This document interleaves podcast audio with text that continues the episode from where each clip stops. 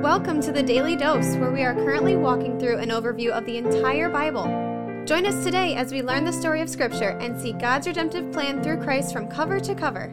Let's listen to Matt Reisetter, Director of Christian Crusaders and the Cedar Falls Bible Conference. Today we continue through the events of Holy Week in our text. We're going to be in Matthew chapter 26, verses 57 through 68. In yesterday's text, Jesus was betrayed and arrested. Today we're going to see him before Caiaphas in the Sanhedrin. Verse 57. Then those who had seized Jesus led him to Caiaphas the high priest, where scribes and the elders had gathered. There's a group of elders that are part of something called the Sanhedrin. There are 70 members of the Sanhedrin, and they're gathering at Caiaphas's house, which is probably more like a palace complex that the high priest lives in. Verse 58, and Peter was following him at a distance as far as the courtyard of the high priest, and going inside, he sat with the guards to see the end. So remember, in yesterday's text, it says the disciples all left him and fled when he was arrested, but Peter is kind of following, like it says, at a distance, and he kind of goes in kind of incognito to see how it's going to finish up. Verse 59, now the chief priests and the whole council were seeking false testimony against Jesus that they might put him to death, but they found none, though many false witnesses came forward. So it says the whole council. Does that mean that all 70 of the guys in the Sanhedrin had to be there for this text to be true? Probably not. Some scholars say that there had to be at least 23 there for there to be a quorum for them to make the judgment about Jesus that they ultimately made. The text continues. At last two came forward and said, this man said, I am able to destroy the temple of God and to rebuild it in 3 days. You got to have two witnesses in order for this to be legitimate. Now, here's what's interesting. They took words that Jesus spoke earlier in his ministry, which are recorded in John, and twisted them just a little bit to make it sound like what Jesus says is worse than what he said. If you go to John chapter 2, verse 19, this is the account of Jesus cleansing the temple in the book of John, and the Jews ask him, by what sign do you show us to do these things? Jesus answered them, destroy this temple, and in 3 days I will raise it up. These accusers in Matthew say that he said, I am able to destroy the temple of God and to rebuild it in 3 days. That's not what he said. He said, if you destroy this temple, he's talking about himself, I will raise it up in 3 days. He did say that. But you can see how the twisted words in Matthew were said to suggest that Jesus made the claim that he was going to destroy the temple, which would of course been quite offensive and raised some serious red flags among the Jewish leaders. But that's not all they're going to ring him up on here. So let's keep going. Verse 62. And the high priest stood up and said, have you no answer to make? What is it that these men testify against you? But Jesus remained silent. This is a fulfillment of the prophecy that we read in Isaiah chapter 53, verse 7. He was oppressed and he was afflicted, yet he opened not his mouth. Like a lamb that is led to the slaughter, and like a sheep that is before its shearers is silent, so he opened not his mouth. So Jesus is standing before his accusers. He's about to be slaughtered, and he's not even speaking up to defend himself. Continuing, and the high priest said to him, I adjure you by the living God, tell us if you are the Christ, the Son of God. Jesus said to him, you have said so. So at first, this sounds like kind of a passive answer. Like, I'm not going to say, yes, I'm the Son of God, because that's going to send you into orbit. You're the one who suggested that I'm the Son of God, so you have said so. I'm going to reflect my answer to your question back onto your question. But the rest of his answer is not passive at all. Check this out. But I tell you, from now on, you will see the Son of Man seated at the right hand of power and coming on the clouds of heaven. This sentence is full of indicators that he's making the claim that he is the Messiah, the Christ, the Son of God. One of them comes from the book of Daniel in the Old Testament, chapter 7, verse 13. This is a vision Daniel has of the Son of Man, the Messiah, who's going to come in the future to redeem God's people. It says, and behold, with the clouds of heaven, there came one like a son of man, and he came to the Ancient of Days and was presented before him. So Jesus says, you're going to see me coming on the clouds of heaven. I'm going to be seated at the right hand of God. Verse 65, then the high priest tore his robes and said, he has uttered blasphemy. What further witnesses do we need? You have now heard his blasphemy. What is your judgment? They answered, he deserves death. Then they spit in his face and struck him. Some slapped him, saying, prophesy to us, you Christ. Who is it that struck you? So at the end of this text, they're mocking him for claiming to be able to prophesy correctly. If you're so smart, if you're a reliable prophet, then you should be able to tell us which one of us just hit you or spit on you or slapped you. They're totally disrespecting him. The high priest tore his robe. This is typically a sign of of mourning or grief or being overcome with anguish. Except interestingly, way back in Leviticus chapter 21 and Leviticus chapter 10, it makes it very clear that the high priest should never tear his robe. But Caiaphas was so overcome by the offensiveness of what Jesus said that he couldn't restrain himself. Let me share a couple thoughts in reference to this text. The first one's a little uncomfortable for me because as much as I want to criticize and hate on these Pharisees, these Sanhedrin guys, I've often wondered, where would I align myself in the same situation? The best case scenario would be for me to be a disciple of Christ and flee and scatter when he is arrested. That's the best case scenario, which isn't great. I certainly wouldn't have done any better than Peter. But would I have been one of these self-righteous Jewish leaders, unwilling to recognize him as Messiah, yet in my fervor for the religious system that I was part of, would I be willing to be complicit in arresting and convicting and crucifying the Son of God? Boy, I hope not. But these guys didn't just wake up one day and said, hey, let's kill the Son of God. They drifted from the truth of his word little by little by little by little to the point where they could not accept the fact that Jesus, who was much, much different than what their traditions had conditioned them to expect the Messiah to look like, they couldn't accept the fact that was him. Boy, I don't want to drift like that. The second thought I have in response to this is, can you believe that God in the person of Jesus Christ humbled himself to the degree where he would not only come to this dirty, sinful, fallen, broken, evil world, but that he would subject himself to this? I mean, I am nothing like God, nowhere near his level. Holiness, perfection, all-powerful, knows everything. And I wouldn't put up with treatment like this for something that I wasn't guilty of. Yet God is willing to come and be treated like this? And this is only just the beginning. It's going to get worse in the next few texts. Man, when we read, for God so loved the world that he sent his only begotten Son, I think we fly over what that means. That is a big deal. That is a crazy love that would cause him to subject himself to this kind of nonsense. And as recipients of that love through faith in Jesus Christ, it ought to inspire us to spend our time, our influence, our abilities, our money, more and more and more for the advancement of the message of a God who would do this. It's incredible.